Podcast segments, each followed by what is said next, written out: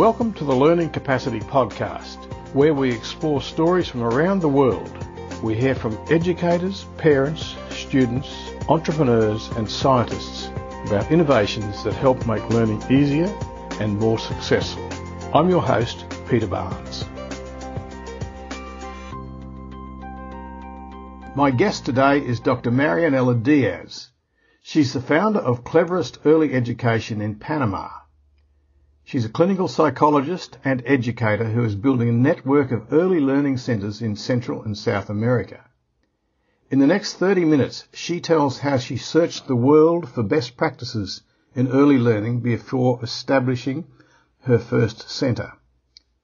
Dr. Diaz explains how she discovered the answer to her search in Singapore, how the Reggio Emilia project learning approach and habits of mind are embedded into her centre's bilingual curriculum and why the teachers at Cleverest Education are psychologists. Welcome, Dr. Diaz. Thank you very much. It's nice to be here. Yeah, so you're you're in Panama at the moment, and um, yes, we are. Yeah, uh, most of our listeners, I I think, will not be familiar with Panama, and particularly with education, and early education in your country and surrounding countries. Would you like to just start off by telling us about uh, the uh, scope of uh, what's going on there? Well, uh, Panama is a very, very small country in Central America. We have uh, kind of like 3.5 million uh, in population, so we're very tiny. Um, education in Panama is a bit complex, being as we are in Central America. The public education is not um, where we would want it to be. So, um, what has happened, private education has been taken off quite a bit. Uh, it's very difficult to get into really good schools here in Panama because there's not um, enough of them. So, so uh, placement tests are done in the K-12 area. Um, and uh, we're trying to uh, make a difference from early on, which you know I might explain that a little bit further on. But Panama is very, very, um, very. We have two ranges. We have either very good education or very poor education. I'm sorry to say. Right, and so as far as early education is concerned, is there much uh, early education available there? There is. There is in Panama. We have quite a few early education centers. Um, the problem that I saw even before I, I opened my first um, Cleverest early education was a lot of the preschools, which is what is called here, are actually very homegrown preschools. Um, there are very few, maybe two Montessori's, which are very oriented in that way. I don't know if they're certified. Uh, I know most of the teachers are not certified because we don't have a certification um, team here in Panama, so you have to go abroad, so it's very difficult. But most of the education or the, or the early educations or preschool, like I mentioned, are actually like daycare centers. Yeah, yeah. And, you know, this got me to thinking. Okay, so so you, your what was your motivation then? You're you're seeing um, a lot of sort of quasi day daycare centres in Panama. Uh, mm-hmm. So, was your motivation to do something um, more educational, more um, research based? Can you tell us about what what made you decide well, is, to do this? Yeah, I would love to tell you uh, my journey actually because it, it has been a journey. Um, my husband, he, he's been in education for maybe over 30 years or so. I was in education myself. And the way we were going about it, we saw that we were making very little impact. And um, we were on vacation a couple of years back, and we went to Singapore. And, and if you go into my website, you will see that Cleverest Early Education is powered by Mulberry Singapore. So when we were in Singapore, we had a, uh, a talk about education and how well the the people in uh, Singapore were doing, and we spoke about the PISA PISA test and how they were very well ranked, and how Panama ranked very very low. And um, the when actually I think it was two terms ago, we, we participated in the PISA test.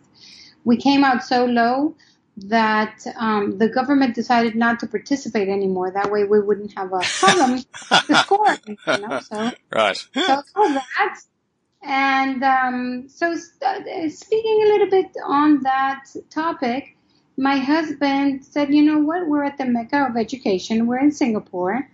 Um, tests across the board show that they are the best problem-solving education in the world so uh, that's where my journey began, speaking just with him over a glass of wine and seeing how we could, you know, maybe put our little five cents worth in the education system in Panama.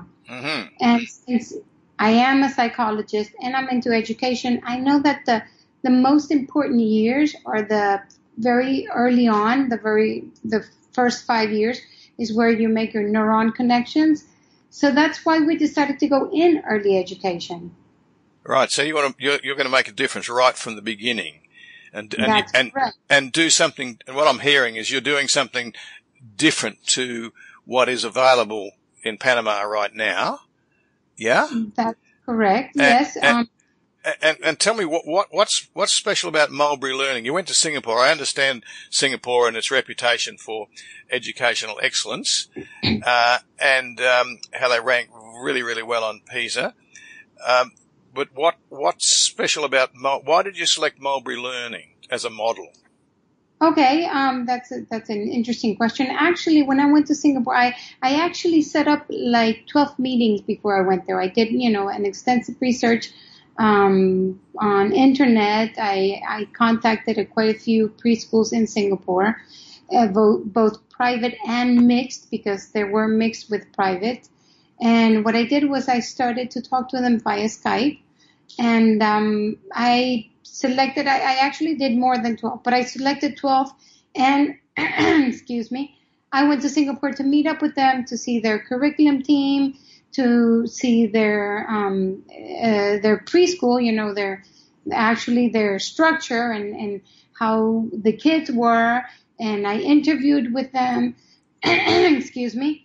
And um, during all this time, I did that maybe in about five days. So it was quite a lot of information that I had to pack in. When I went to Mulberry, I actually, it was towards the end of my tour. So I was very tired and I didn't see, mm, I didn't see that there was much interest in Mulberry. Mm-hmm. But then when I got home and I slept quite a bit, I started doing some more research on Mulberry and I started to see that their curriculum plan actually um, was constructed on three pillars, which was Reggio Emilia, which I love the philosophy, uh, the Reggio Emilia inspired um, Pro- preschool. Is that project learning? Is that Reggio? That is project learning. Yeah, yeah. Uh-huh. that is correct. Then they, they include actually um, multiple intelligences from Howard Gardner, which actually is very much embedded into the Reggio Emilia approach. But then they have this habits of mind, which was developed by um, Professor Costa from the University of California, which I that caught my eye. The habits of mind was something that I did not see in other preschools, and um, they go very well hand in hand with my perspective on um, child psychology if uh-huh, you will. Uh-huh. Because for me, it's, it's very important, not only the cognitive side of the development of the brain, but also the, the, the emotional part. Um, as you said, I'm a clinical psychologist. I actually, I, I have a private practice. So I see a lot of individuals who struggle with their emotional side. So I wanted to do something that would actually co- coexist with cognitive learning and emotional learning. And habits of mind just kind of you know, embedded into that really, really well. So that's what took me over the top with Mulberry. Right. Okay. And so you, you've, you've built project learning, multiple intelligence, habits of mind into your curriculum and into, it's, it's the, uh, basically the underlying philosophy for your approach. Is that what you're Yes, it is. It's, it's, yes, it, it is, but it's actually, it's from, it's, it's created by Mulberry because all these three things are embedded into the curriculum. Um, so, so what I did was I actually got their license for the curriculum um, to be able to teach literacy, numeracy, fine motor skills, gross motor skills. So, uh, and, and, that is embedded into that. Mm-hmm. What I added, or, or, one of the things also that I came up with, it was going to be for me very difficult to bring a Singaporean model to Latin America, you know, knowing that we're two different cultures, even though we might have the same weather, but we're very different cultures. um, so, um, so I knew that was going to be quite a challenge. So that's why we actually came up with our brand, which is Cleverest Early Education, powered by Mulberry Learning Singapore.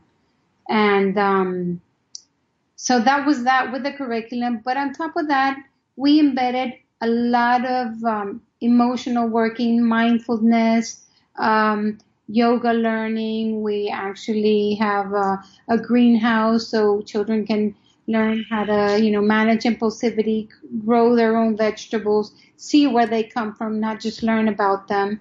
So it's actually a very uh, holistic way of learning. Mm, that's interesting. I mean, when I think about the, the, organic food yoga, all of that stuff, and then I think of, think about um, a whole lot of alternative education approaches. Uh, so you've got that, but you've also got, um, if I can say it, hardcore um, research-based um, approaches, and you're blending the two. Exactly. Mm-hmm, mm-hmm. With habits of mind, uh, the Singapore Ministry of Education has adopted um, that approach for its gifted education program, which they um, offer for the top 1% of students in Singapore. Uh, so my question is, given that and given the, the name, Cleverest Early Education, is Cleverest Early Education only for really smart kids? No, no, no, no. Actually, no. They're for kids who just want to learn. Who we actually want to tap into their excitement in learning because when children are small, they actually don't know that they're learning. This is just embedded into what they're doing. They're learning through play, through activities, and we just want to get them excited about how to learn. Um, we don't want this to seem like it's a lot of work. We want them to know that there are different ways of learning. And if we can ignite that into them, actually, our, our theme is ignite your child's potential. Mm-hmm. If we ignite this into them, we will make them, um, in the best case scenario, lifelong learners, which is what we're actually striving for. Wonderful. Really, really good. So, ha- ha- what, what ages are you catering for? We're catering from one year old to, we have the curriculum to six year old, but in Panama, um, we see that the K 12 um, school system, I don't know if this happens in Australia, they're starting earlier and earlier on. So we have a lot of schools who do have a pre-K three and PK 4 uh-huh. So um, so we actually are receiving children from one to four. Right. Okay. And what, what language? I mean, you've got Spanish. You, you, you're Spanish. You speak Spanish in Panama, correct? Yes. Yeah. Yes. So, so is, is the language in your um, centres um, Spanish or English? It's actually it's it's bilingual, but it's if I would have to give it a percentage, it'd be 80% English, 20% Spanish. Um, we do try to speak to the children in English. Sometimes we have to translate so so they can understand, but we do want to create um, a, a, ph- a, phonetic listening into them. So when they do go to school, it will be a lot easier for them to learn the English, right. the, the correct grammatical way of learning in English. Great, great, great foundation. So is is is English uh, taught? Uh, uh, I guess the education system over there generally is in Spanish, but is English taught? Is that a compulsory um, subject in schools? They do have English as as a subject in schools. We have a lot of bilingual schools, and we have a few English speaking schools with an international uh, curriculum. Uh huh. And, and what about your staff? Uh, you mentioned uh, a lot of the uh, early education centres in Panama are, are, sort of like child minding with with well intentioned mums, I imagine, um, mm-hmm. looking after kids. So, uh, tell me about your your uh, staff. Are they are they they're obviously a, a different mold to that well, what I wanted to do, since for me, like like I said before, for me the the emotional side is so important. Um, my idea, I went to the universities here in Panama, the private ones, and I was looking for um, bilingual psychologists because for me, uh, it was important for them to be able to know about the em- emotional side. It was very important for me to know about the developmental way of the brain, which also you learn in psychology. So um, my teachers are psychologists. Mm. Okay. Mm-hmm. And we train them uh, because actually I went with the director and my partner, which is also my sister, Annette Kardonsky. We went to Singapore to train for the curriculum. And what we do here in Panama is we train them. We took a two week training before we opened, and then we do a weekly three hour training with them. Wow, excellent.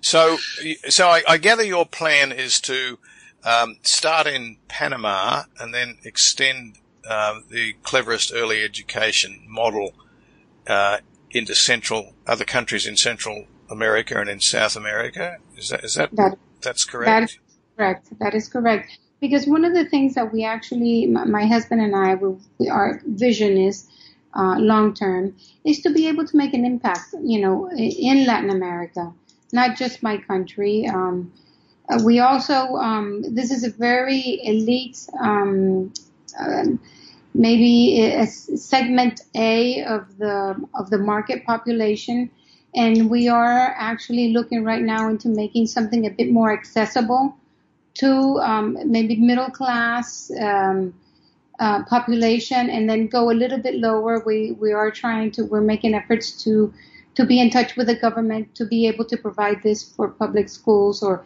or public. Um, they they do they have a, a, specific name here, but it would be like uh, like um, a nursery uh, where they go, and they are public. So we actually we're starting to speak to them. You know, we're talking about training, giving them the curriculum, because we want to make an impact. Well, you know, if you, if you absolutely if you can get into the into the public schools, that that's the way to make a, a big impact and probably oh, yeah. and, and, probably way faster than you can uh, setting up standalone um, cleverest early education centres. That is correct. Yeah. One of the things that's caught my eye in, in just doing a little bit of background research for this conversation, mm-hmm. Um, I've been following your Instagram, which is very, mm-hmm. very mm-hmm. active and interesting, uh, and you, you're all posting uh, pictures of um, what's going on in in your um, with your children and so forth. And one of the things that struck me is the, the bright, how bright and colourful the whole uh, thing seems. Um, is there mm-hmm. is there something uh, deliberate in that? Is there a, a design philosophy in uh, what you've done? Does, desi- does design, does physical design and physical environment influence the learning? Well, actually, um, since we do try to engage the child, if there are in it, or let me go back a little bit. If you see the pictures of our center, you will see that it has a lot of colors, but they're not bright colors.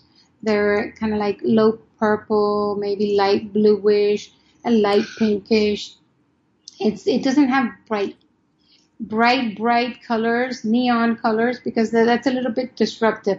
But we do want to make the environment engaging because we work with uh, learning stations and we want the children to be able to engage.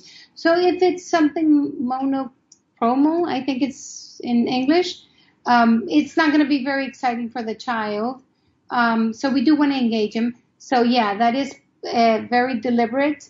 Um, we chose colors that are not too exciting because we don't want children to get overexcited, but um, it's very appealing. Yeah, it, I, I just looking at the the Instagram um, images, it is appealing. I, I, I thought, wow, I'd like to go there if I was a lot younger.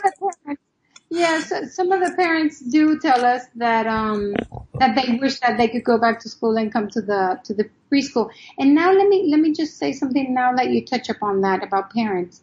Um, one of the things that I thought was very important was to engage the parents in the learning of their t- children. I know they do this a lot with in different schools and and, and different kind of um, uh, learning environments.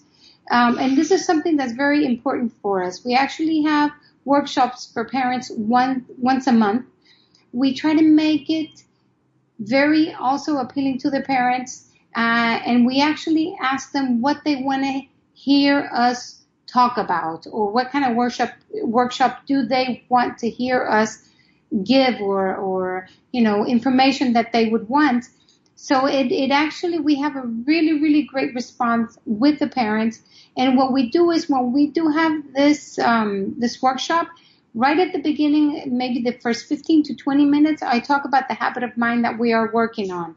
And I actually give pointers to the parents of what they can do at home to help us or, or to, yeah, to, to help us teach their children. And it's in a very simple way. It's just a little bit of a difference of how to engage with them. It's not making them do homework or it's not making them um, come, you know, with with uh, a big project or anything like that. It's, and it also gives them techniques that they can use with other children if they have other children. So this has been really wonderful. I mean, I've had a response way more positive than what I thought it was going to be. Wow, that's so, that, yeah, that's really interesting. So, mm-hmm. so um, as opposed to the, the, the, what happens here a lot is um, parents outsource uh, the care or the, let's say the education uh, of their kids to to schools and early learning centres and so forth, and um, there doesn't seem to be generally a lot of um, crossover mm-hmm. back into the home. So I think this is wonderful what you're doing, and if well, and, and if you're getting if you're getting um, positive feedback, um, that's um, validating for what, what you're doing, correct? Yes, yes, yes. But the thing is, you know, when you actually, or what I saw, I cannot generalize, but from what I saw, a lot of engagement with the parents is um, giving them work, you know? Yeah. Uh, bring child dressed up as so and so, or we're having um, a fair about something else, which is very, it's very good actually, but it usually brings a lot of workload to the parent that already works all day because if you have your child in a child care center or in a preschool, you're probably working. So it gets very, it gets a little bit heavy sometimes. So what I did was I kind of turned it a little bit around and I, I don't ask for anything from them. I actually give them stuff. I, I give them information. I give them how to, you know, help them with the emotional side of their child. We talk a lot about anxiety, um, because we see that, I see that a lot in my, I see that a lot in my consulting room. So I, you know, kind of bring it over to the preschool and, and how we help children. Anxiety, anxiety in the children or, or anxiety in the parents? Children, parents, adolescents, everybody. Yeah. We live in in a, my husband likes to call it the microwave age. We're in a hurry for everything. We can't even wait for water to boil. We need to put it in 30 seconds and for it to be warm. so, um, you know, in, in this day and age that we're living, everybody's in a hurry and hurriness actually builds up anxiety. Sure does. Sure mm-hmm. does. Everyone's hurrying pretty much. Yeah. Yeah. yeah. Wow. It, mm five, six, seven years old that, you know, they get picked up from school. They have to change in the car. They have to do their, because they have to go to ballet and then they have to go to maybe a tutor and they, and it's like a whole day affair. And with traffic as it is, because traffic doesn't get any better in any country. I don't think I've seen any country with better, you know, that traffic gets better. It actually gets worse. So we're time constrained. Um, you know, children are very anxious because they need to get somewhere on time. And it's, if the parent is anxious, the child's going to be anxious, and it's just going to be a lot of havoc. Yeah, well, you're you're you're um, hopefully making a difference to that uh, with your program with uh, cleverest early education and how you're extending that into the families. Um, sounds like it's a really interesting thing you're doing. Sounds like you're absolutely passionate about it. Uh, when when do you start to um, move out of Panama? Well, we're actually we're talking about opening two more here in Panama. I'm trying to concentrate on this. Uh, I think in 2019 we, we actually it was it was funny. I, I think we had been open maybe a month and a half, two months. somebody contacted me from Costa Rica, you know, because they had seen it and, you know, they called to their attention and they were interested about it and what it was and, you know, how they could maybe bring it to Costa Rica. It was a very, you know, it was just a one time thing mm-hmm. that happened, but it was really early on, you know. Right. But I think would be, I we would be talking about, uh, 2019, maybe middle, second half to 2019. It's it's a lot more work than what I thought it was going to be. Everything is, isn't it? Yeah. it's easy to think, but harder to do. yeah, totally. Uh, I have a wonderful team. Yeah, sounds like it. Well, look, I think that's uh, wonderful. Thank you for talking with us. So, if someone, uh, one of our listeners, or some of our listeners, would wanted to learn more uh, about what you're doing, or or get in touch with you, how's best for them to do that? Well, actually, um, they can go into the website and write uh, there because we have a, like a tab for information. I do get that email, and um, I can connect with them through that. That's it's very actually straightforward and easy. So that's cleverest c l e v e r e s t early education dot com. No, actually, it's cleverest education, not Cle- early education. Cleveresteducation.com. Okay, yeah. mm-hmm. it's pretty easy. Well, thank yeah. you, thank you, Dr. Diaz. Thank you for your time. It must be towards the end of the day where you are now. Yes, so, it is. It's so, actually almost six o'clock. Brilliant. So thank you, yeah. and perhaps we can talk again sometime. I would love to, and it was great to speak to you. And um, I was recently, as you know, in Australia with my daughter, and we had a wonderful time. It's a beautiful place. Certainly is. Thank you. Thank you, and have a good. I think evening? No, day? Good morning. Yeah, early morning here. Okay, perfect. Yeah. Have a good day then. Thank you. Bye. Bye bye.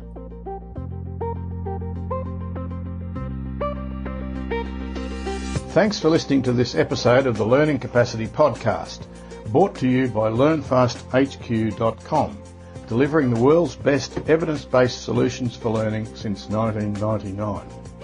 Head over to our website to read a transcript of the podcast go to learnfasthq.com. That's L-E-A-R-N-F-A-S-T-H-Q.com and click on podcast in the menu at the top of the page. And don't forget to subscribe in your listening app so you don't miss hearing any of the interesting discussions about learning, teaching and education.